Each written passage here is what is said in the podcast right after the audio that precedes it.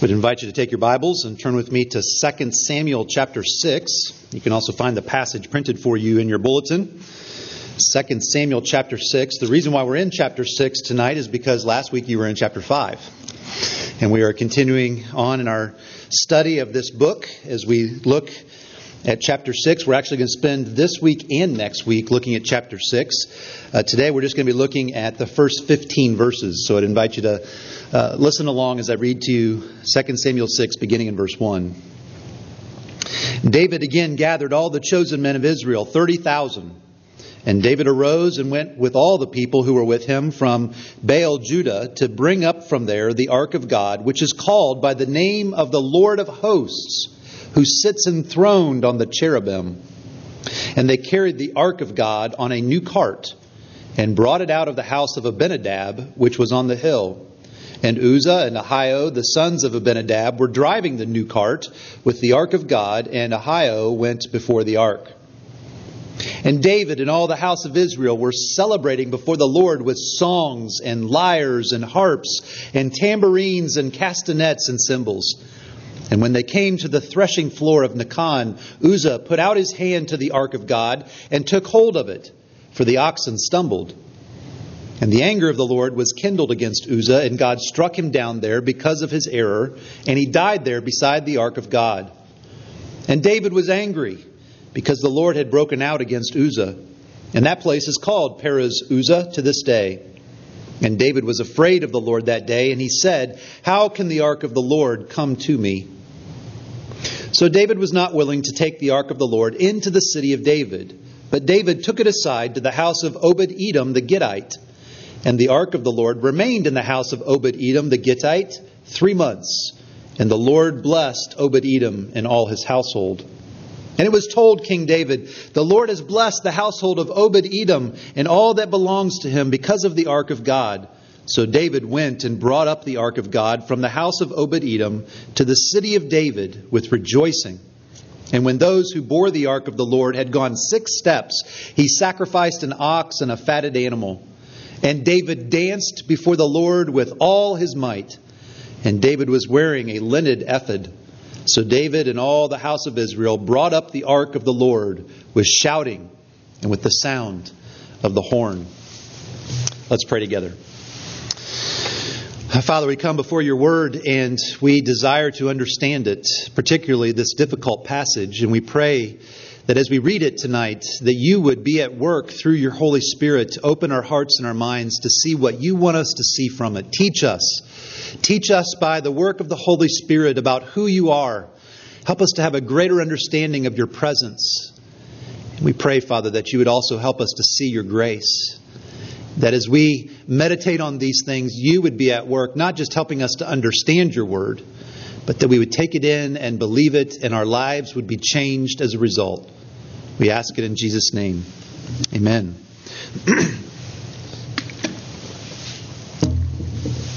well, if your knowledge and your understanding of the Ark of the Covenant comes from that 1980s movie, Raiders of the Lost Ark, which is one of my favorite movies. But if that's where your understanding and your knowledge of this ark comes from, then I'm sad to tell you, you are sorely mistaken. Uh, it's actually a fun movie. It's a fun movie to watch. Uh, and uh, they have a very particular view of the Ark of the Covenant. In the movie, the, the, the Ark was a large golden box that was ornately decorated in gold. And when it was opened up, uh, wild flashes of light and fire shot out of the box. Ghosts with horrific faces came and floated in the room. And uh, uh, everybody that was looking at the ark, the moment that the lid was lifted off, was immediately melted and vaporized on the spot. It was quite sensational and uh, very, uh, very fitting for the movie theater. However, the Ark of the Covenant that we read about in the Bible was actually something quite different. It was different in what it actually was, it was different in how it functioned in the life of Israel, and it was particularly different in what it revealed, what it represented to the people. The ark is one of the most important pieces of furniture in the entirety of Scripture, and it played a very significant role in the life of Israel. The ark helped the Old Testament Israelites to gain an understanding of who God is, uh, of understanding God's promise that He would be their God, they would be His people, and He would never leave them, He would always be with them. And it also gave them an understanding of God's grace and mercy. Last week you were looking at 2 Samuel chapter 5, and you read about David finally being anointed king over all of Israel and his defeat of the Philistines, and then establishing the city of Jerusalem as the capital of the kingdom. And as we turn the page to chapter 6, we see that one of David's first acts as the newly anointed king over all of Israel was to go get the Ark of the Covenant that had been stored in a small town about eight miles west of Jerusalem and to bring it back to the city. Bring it back to Jerusalem, bring it back into the life of God's people. And as we read this event in these first 15 verses of chapter 6, we see that this event is filled both with great celebration as well as with devastating death. And so, what we are reminded of today as we look at this event in the life of God's people is we are reminded about the importance of the presence of God, that it brings blessings, but there are also dangers of being in the presence of God. Today, what I want us to do is to look simply at uh, how the scriptures describe the ark, and then we'll look and see uh, what it revealed to the people of God then and also to us now. And then we'll finish by considering what difference this makes for how we ought, how, how we ought to live for the Lord this week ahead. So, first of all, what was the Ark of the Covenant? It was about four and a half years ago that I did a sermon series on the Old Testament tabernacle. And you may remember when we went through that series, we looked at the book of Exodus and all of the descriptions that God gave uh, and instructions that God gave for all the various parts of the tabernacle. And we actually spent some time talking about and getting an understanding of this Ark of the Covenant that is described in detail in Exodus chapter 25. Let me give you just a quick recap of what we learned back then. Its description was that of a small wooden box. It was about four feet long and two feet tall and about two feet wide. It was covered on the outside and the inside with pure gold. And on the long sides of the ark, on the outside, there were rings attached. And four 15 foot poles were used, inserted into those rings, and then used to transport or to carry the ark. Along the top, there was an ornamental border, a molding of gold, and at the very top was a lid, a cover. And we'll come back to that in just a minute. Inside the ark, there were three things. The first, there was a jar that had some of the actual manna that God had rained down from the sky so that his people could have something to eat while they were traveling in the wilderness. There was a jar of some of that manna that was placed in the ark. The second thing that was in the ark was Aaron's staff that God miraculously caused to bud and to bloom and to produce almonds. And the third thing that was in the ark were the stone tablets that had been given to Moses with God's law, his Ten Commandments, his word engraved on them. Those were the three things that were in the ark that were carried around with Israel wherever they went. Uh, Israel was given very specific instructions about where the ark was to be placed. Uh, before the temple was built, the uh, temporary tabernacle uh, had a place in the innermost central area of the tabernacle, also in the temple, in the innermost center part of the temple, called the most holy place or the Holy of Holies.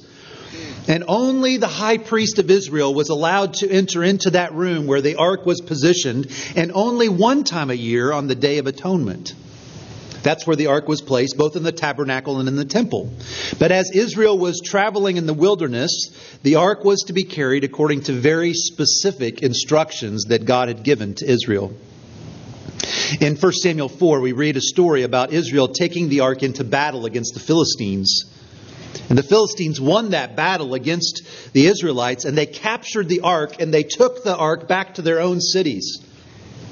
And every place the ark went in the Philistine cities, there were plagues that came down on the people, and death afflicted the people because how they were treating the ark. Eventually, they got so fed up with it, they put it on an ox cart and they sent it back to Israel. And it ended up going into a little town called Baal Judah that we read about here in verse 2. And it stayed there for over two decades. And that's where we pick up this story where David says he's going to go back to this little city, this little town, and to reclaim the ark out of the, this little town in uh, Baal, Judah, and bring it back to the new capital of Jerusalem. Uh, the purpose of the ark was it was a sign of God's presence. In fact, some Old Testament scholars have even referred to the ark as a kind of sacrament. And it's not the case that God was incarnate in the ark or on the ark, but God described the ark as being, is being so closely connected with his presence that when we are told in the Bible that the ark was present, we're told that the Lord was present in that place. When we're told that the ark was moving, we're told that the Lord himself was moving with his people. Let me come back to the cover, the, the lid of the ark. It's specifically described in the scriptures. Uh, attention and detail is given to the description of the, the top, the cover, the lid of the ark. And for time's sake uh, today, let me give you just one of the details that is given in the scriptures. It was given a name. The lid, the, the cover was given a name. In Hebrew, it's the word kapar. When that word is used as a verb, it means to make atonement for. When it's used as a noun, it, it means the place, excuse me, the place of atonement. And when that word was brought into the Greek language, the word that was used was to propitiate, the word that we saw earlier in Romans chapter 3. It's the idea of to forgive or, or the place of propitiation, the place that forgiveness takes place. When it was eventually brought into the English language, we use the words mercy seat. Each year, on the Day of Atonement, the high priest would go into the Holy of Holies with a bowl of blood that had been, uh, that had been sacrificed by an unblemished animal, and he would bring that bowl of blood and he would sprinkle the blood of this unblemished sacrificed animal onto the kapar, onto the propitiation, onto the mercy seat, onto the lid of the ark. It was to signify the cleansing of the sin of the people of God through the shedding of blood. It was this incredible picture. In the very midst of the presence of the Lord, his justice was satisfied as a, an atonement for sin was signified. Now, as we start to understand all of these details about the ark, it helps us to see what the ark revealed in the life of the people of God. The ark was a picture of God to the people. It showed God as the ultimate royal ruler and king. You can even see that in the language that's used in verse 2. When David arose and went with all the people who were with him from Baal Judah to bring up from there the ark of God, which is called by the name of the Lord of hosts, who sits enthroned on the cherubim. Now, you probably know that in uh, the Old Testament, we're given various names for Yahweh, for God. And the reason for that is that each of the names helped us to gain an understanding of the attributes of God, of his characteristic. And this word here for the Lord of hosts, the Yahweh of hosts, specifically has the sense or connotation of royalty, of kingship. And, and there's this picture of the ark, of the royal king of God's people and of all of creation. In fact, David actually referred to the ark as the footstool of God in, in 1 Chronicles chapter 28. And that's the picture that we have even here of chapter 2, where we see God sitting on his royal throne with his feet on the cherubim, on the lid of the ark. The ark served as a picture of Yahweh as the royal ruler and king of all creation. But it also gave the people of God a picture of God of being not only the royal ruler and king, but of the revealer and ultimate prophet of his people. Remember that inside of the ark were the stone tablets of God's written word, his law. God had revealed his word. He had revealed his law. He had his people carry it with them wherever they went in the ark so that they might be reminded of it. Much like the prophets of the Old Testament, who revealed and declared the Word of God, the ark served as a picture of Yahweh as the great revealer, the revealer of the Word, the ultimate prophet. The ark was a picture not only of God being the royal ruler and king and the revealer and prophet to his people, but also that he was the great reconciler, the great high priest of his people. Remember the lid uh, uh of the mercy seat, that place of propitiation, that place of atonement, and that yearly ceremony that always reminded the people as the high priest would go into the ark and sprinkle the sacrificial blood that God indeed was about the work of reconciling them to himself, serving as their priest. The ark served as a picture of Yahweh as this ultimate reconciler. And as we, as we see that this was the picture that Israel had of God, that He was their royal ruler and king, that He was their revealer and prophet, that He was their reconciler and priest, we can start to understand why David sent such a significant military parade to go and get the ark. That's what's happening in verse 1, where we read that David gathered all the chosen men of Israel, 30,000. That word chosen men has the connotations of a military gathering. This is a military parade, and one of significance. 30,000 of them went to go get the ark. Well, we can understand that it was that kind of significant event because this is the ark that gave them this picture of God. We can also understand and appreciate as we see that why there was so much celebrating taking place. Look again at verse 5. Uh, we read that David and all the house of Israel were celebrating before the Lord with songs and lyres and harps and tambourines and castanets and cymbals.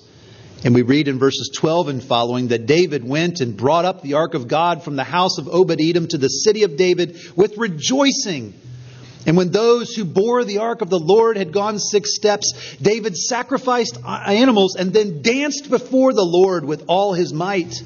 He was wearing a linen ephod, and so David and all the house of Israel brought up the ark of the Lord with shouting and the sound of a horn. This was a celebration. This was a party in this eight mile stretch from this little town west of Jerusalem to the city of Jerusalem. David and the people of God knew that the ark gave them this incredible picture of who God was their ultimate king and prophet and priest. But they also understood something else. They not only knew that this gave them such a wonderful picture of who, God's, who God was, but they also understood, because God had taught them, that the ark represented the very presence of God. They were bringing the very presence of the Lord God Almighty into the fellowship of the Israel people.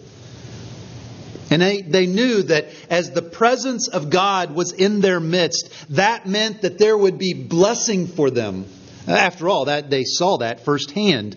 Uh, we'll see why here in just a minute. But if you look in verses 10 and 11, you'll notice that the ark took a detour on the way to Jerusalem. David and the military parade had gone and gotten the ark, and they had left the city, the town west of Jerusalem. They were on their way, and they took a detour, and we'll see why here in just a second. But what I want you to notice in verses 10 and 11 is that the detour ended up having the ark go to the house of this man that we actually get his name, I think, four or five times in these couple of verses. Uh, God wanted us to know the name of Obed Edom. The ark went to his house. And it stayed there for three months, we're told. And while the Ark of the Covenant was there, what are we told happened to, to Obed Edom and his family? Look at what it says. The Ark of the Lord remained in the house of Obed Edom the Gittite three months, and the Lord blessed Obed Edom and all his household, so much so that when David heard about it in verse 12, he immediately went to Obed's, Obed Edom's house to get the ark, to bring it to Jerusalem. That's why David's people and, the, and, David himself responded the way they did with this, this music and this dancing and this singing as they went to go get the art and to bring it into the city of Jerusalem because they, re, they understood that this was the presence of God in their midst, and with the presence of God comes blessing. When you're in a relationship with the Lord, being in his presence means blessing. That should move the people of God to want to worship the Lord with joy and celebration. We're going to talk about that more next week. But what I want you to reflect on here for just a moment is that when we are in relationship with the Lord, there is nothing better. There is nothing more satisfying. There is nothing that will bring more contentment to us than being in the very presence of God and having His blessings over us. We also have to recognize that being in the presence of God not only brings blessing for God's people, but there's also danger in being in God's presence. That's what we read about in verses 3 through 10 and the story of this man named Uzzah. Now, what's going on? What's going on in this story? If, if you read it and you're honest, it's probably a little bit surprising.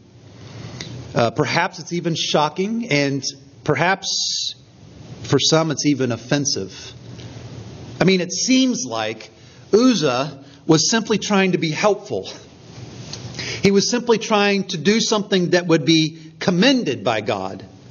It seems like God should rain down thanksgiving and commendation for Uzzah instead of killing him. I mean, after all, don't we talk about God being loving and gracious and patient and long suffering? What's going on here? Well, to understand and appreciate what happened in this story, we need to know that God, years before this event took place, God had given very specific and very detailed instructions to the people of God about how the ark was to be moved and transported. Because the ark so closely was tied with the very presence of God, to be in the presence of the ark was a very serious business. The ark was only to be moved with the highest degree of respect and seriousness. And here were the requirements for moving it. First, it had to be covered completely with goat skin. Uh, that was a requirement so that it actually couldn't be seen while it was being moved. Uh, there was a sense that it was wrong to look on the ark because of the holiness of God, that, that it was so holy that to look on it would be would be wrong, and so it was covered with goat skin. Secondly, not only was it covered with goat skin because it wasn't supposed to be seen, it was only to be moved by carrying it with those designated poles in the golden rings on the outsides of the ark. It was never to be touched. Again, recognizing the holiness of God. And thirdly, it was only to be moved by a very specific designated group of people from the Levites. You couldn't just go get Joe and ask him to help move the ark with you. It had to be only this specific group of designated people that was passed down generation after generation. They were the only ones who could move the ark. David failed to implement any of these specific instructions, and the consequences were devastating. You'll notice in verse 8 that we're told that when Uzzah was killed, David was angry. Now, you can kind of pick it up in the English, and it's even more clear in the Hebrew, but we're not really told where David's anger was going toward. Was it toward God? Was it toward Uzzah? I think you can also think of it as being toward himself. I mean, after all, that's why David goes on in the next couple of verses and talks about how afraid he was of the Lord and how afraid he was of the ark. He recognized that as one of his very first actions as the anointed king over all of Israel had been a failure because David had failed to lead in the instructions that he certainly would have known and understood. Uzzah was not only not one of the designated Levites, but he reached out and touched the ark as it traveled on an ox cart. And as the ox stumbled, he reached out and grabbed it in order to steady it. And because he did that, we're told that the Lord struck him down. We're even told that the Lord broke out against uh, Uzzah. It's the same word that you saw last week in chapter 5, where you read about the Lord breaking out against the Philistines. There is a sense in which it would have been better for the Ark of the Covenant to fall onto the ground and to get muddy with the unpolluted dirt of the earth than to be touched by the hand of a sinfully polluted man. As we, as we understand what happened and we see the seriousness of the sin in the presence of God, we can start to understand some takeaways for us this evening. The first is this there's a warning here to take God seriously. Being in the presence of a perfectly holy Lord God Almighty is something that we must take with the most seriousness. It's even more poignant when we realize that we are always in the presence of God. His presence is everywhere. One commentator put it this way If the shock of Uzzah's death offends us, as it did David, the most likely explanation is that we have not comprehended the enormous offense of our sin or the perfect holiness of God that cannot abide such desecration as we have committed. There is nothing more serious in this world than being an unrepentant sinner in the presence of the holy God. Now, that's certainly true for those who are not in a relationship with the Lord. If you're not a Christian, if you've not been united to Christ by faith, then you must understand how serious the situation is. Think of it this way if Uzzah suffered a temporal death for violating God's law, how much greater is the risk for those who are not even in a relationship with the Lord, not of a temporal death, but of eternal death for rejecting the Lord? John 3, verse 36 says, Whoever believes in the Son has eternal life. Whoever does not obey the Son shall not see life, but the wrath of God remains on him. To be in the presence of God and not in a relationship with Him means wrath and eternal judgment from the holy Lord God Almighty. But there is good news. There is the good news of the gospel that there is eternal life through faith in the Lord Jesus Christ, but it comes only through Jesus. It is only through Jesus that our spiritual thirst can be quenched. Uh, many of you are familiar with the Chronicles of Narnia, C.S. Lewis's wonderful tale. Um, we think of it often as a children's story, but there are profound truths and, and deep truths in the entirety of that series that are for all of us, uh, no matter what age we are. Uh, in the silver chair, uh, we see the beginning of the book. We see this young girl named Jill. And she finds herself alone in a forest, and she's seen a lion that we know is Aslan, the Christ figure. She's very afraid, and she's desperately thirsty as she's in the woods. She hears what she thinks is the, the trickling of a stream of water, and so she begins to make her way toward it so that she can quench her thirst. And listen to what happens. The wood was so still that it was not difficult to decide where the sound was coming from. It grew clearer every moment, and sooner than she expected, she came to an open glade and saw the stream, bright as glass, running across the turf a stone's throw away from her. But although the sight of the water made her feel ten times thirstier than before, she didn't rush forward and drink.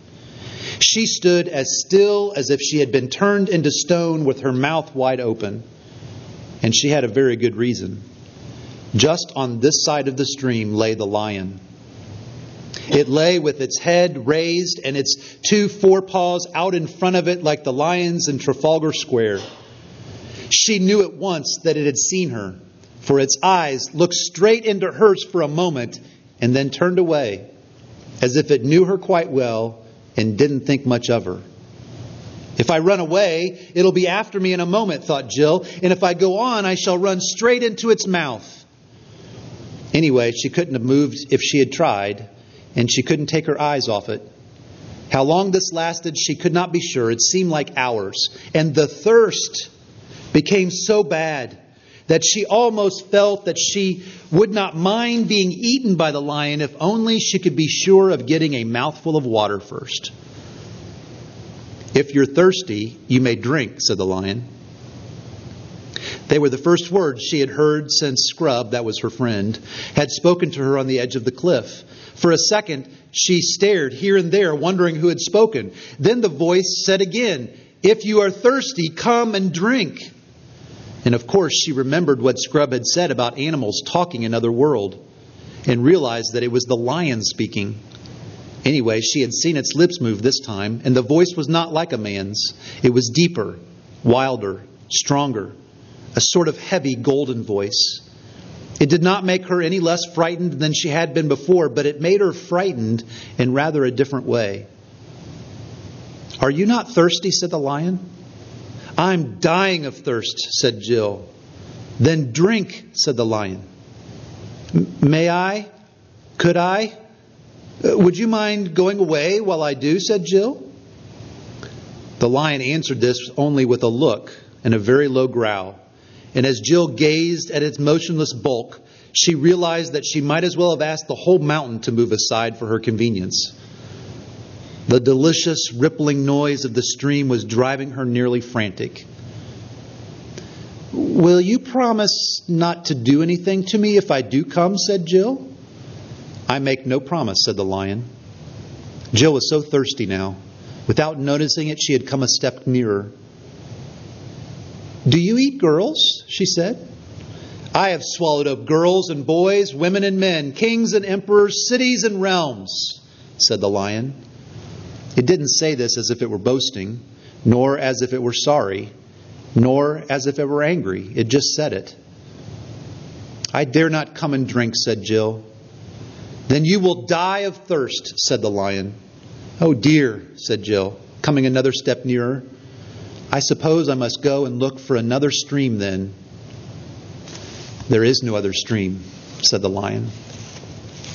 Those of you that are familiar with the series know that the lion is Aslan. It's the Christ figure in the story. And it's this wonderful picture for us. There is no other stream that can quench our spiritual thirst. It is only the Lord Jesus Christ that can quench our spiritual thirst. There is no other living water that can give us what we need.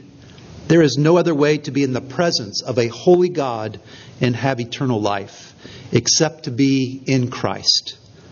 Put your faith in King Jesus and have your spiritual thirst quenched with the gospel of God's grace and mercy.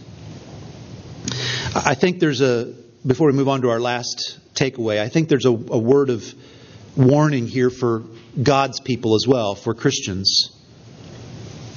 There's a word of seriousness here. The Bible is clear. Even for Christians, unrepentant sin is not tolerated by the Lord. God will not let his people stay in a place of unrepentant sin. He disciplines us in love, and there can be painful consequences as a result. Oh, we will never lose our eternal life. We will never lose our status as God's beloved adopted children. But the Lord disciplines those he loves in love. And it can be painful in this life. So if you're a Christian and you are living knowingly an ongoing unrepentant sin, you need to take it seriously. Repent of it and turn away from it and turn again to the Lord, remembering His grace and His mercy and His promise to always forgive as those of His children come to Him asking for forgiveness. And as we think about that, it leads us to our second and final takeaway, and that's this. There is indeed true hope for those who are in Christ Jesus. You notice that we don't have the Ark of the Covenant here at the front of the room. We're not hiding it in some back closet. It's not in some special room that uh, you don't get to go into. No, we don't have the Ark of the Covenant anymore. Why not? Because we don't need it. We have Jesus. Jesus is the perfect fulfillment of the Ark of the Covenant. The ark gave a picture of God as the prophet and priest and king of his people. And when Jesus came into this world, he perfectly fulfilled that picture in every way. He came as the greater and ultimate priest of the people of God. As he came and gave his life, he came as the greater and, and more ultimate prophet as he brought us the Word of God, as he is the Word of God. He, he shows us that he is the greater and ultimate king as he is seated in, royal, in the royal throne, reigning and ruling. Jesus is our great high priest. He entered into the holy, the greater holy of holies of heaven itself, and he sprinkled not the blood of sacrificed animals, but his own blood that was shed on the cross.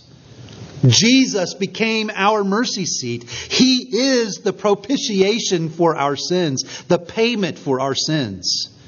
So now, if you are in Christ, you have the greatest of all hopes. You have the smiling, gracious, loving, long suffering presence of God in your midst. And you have the blessing of God over you. Paul says in Ephesians chapter 1 that God has blessed us in Christ with every spiritual blessing in the heavenly places. That doesn't mean that life will always be easy. It doesn't mean that life will always be full of happiness. But what it does mean is that no matter the circumstances in our life, our status in the family of God will never change because it is anchored in Jesus Christ. And we have the assurance as God's people of His blessing even when we go through trials and difficulties and distress in this life, we remember the Lord has promised to be with us, and we are never alone, and we are never forgotten, and never forsaken. The Lord is at work in our midst, preserving us, and strengthening us, and pruning us, and preparing us for an eternal weight of glory. Let's pray together.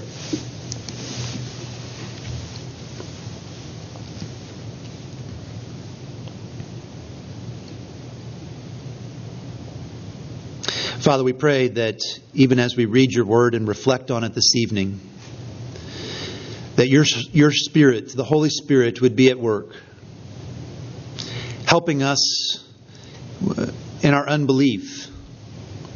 We believe, help us in our unbelief.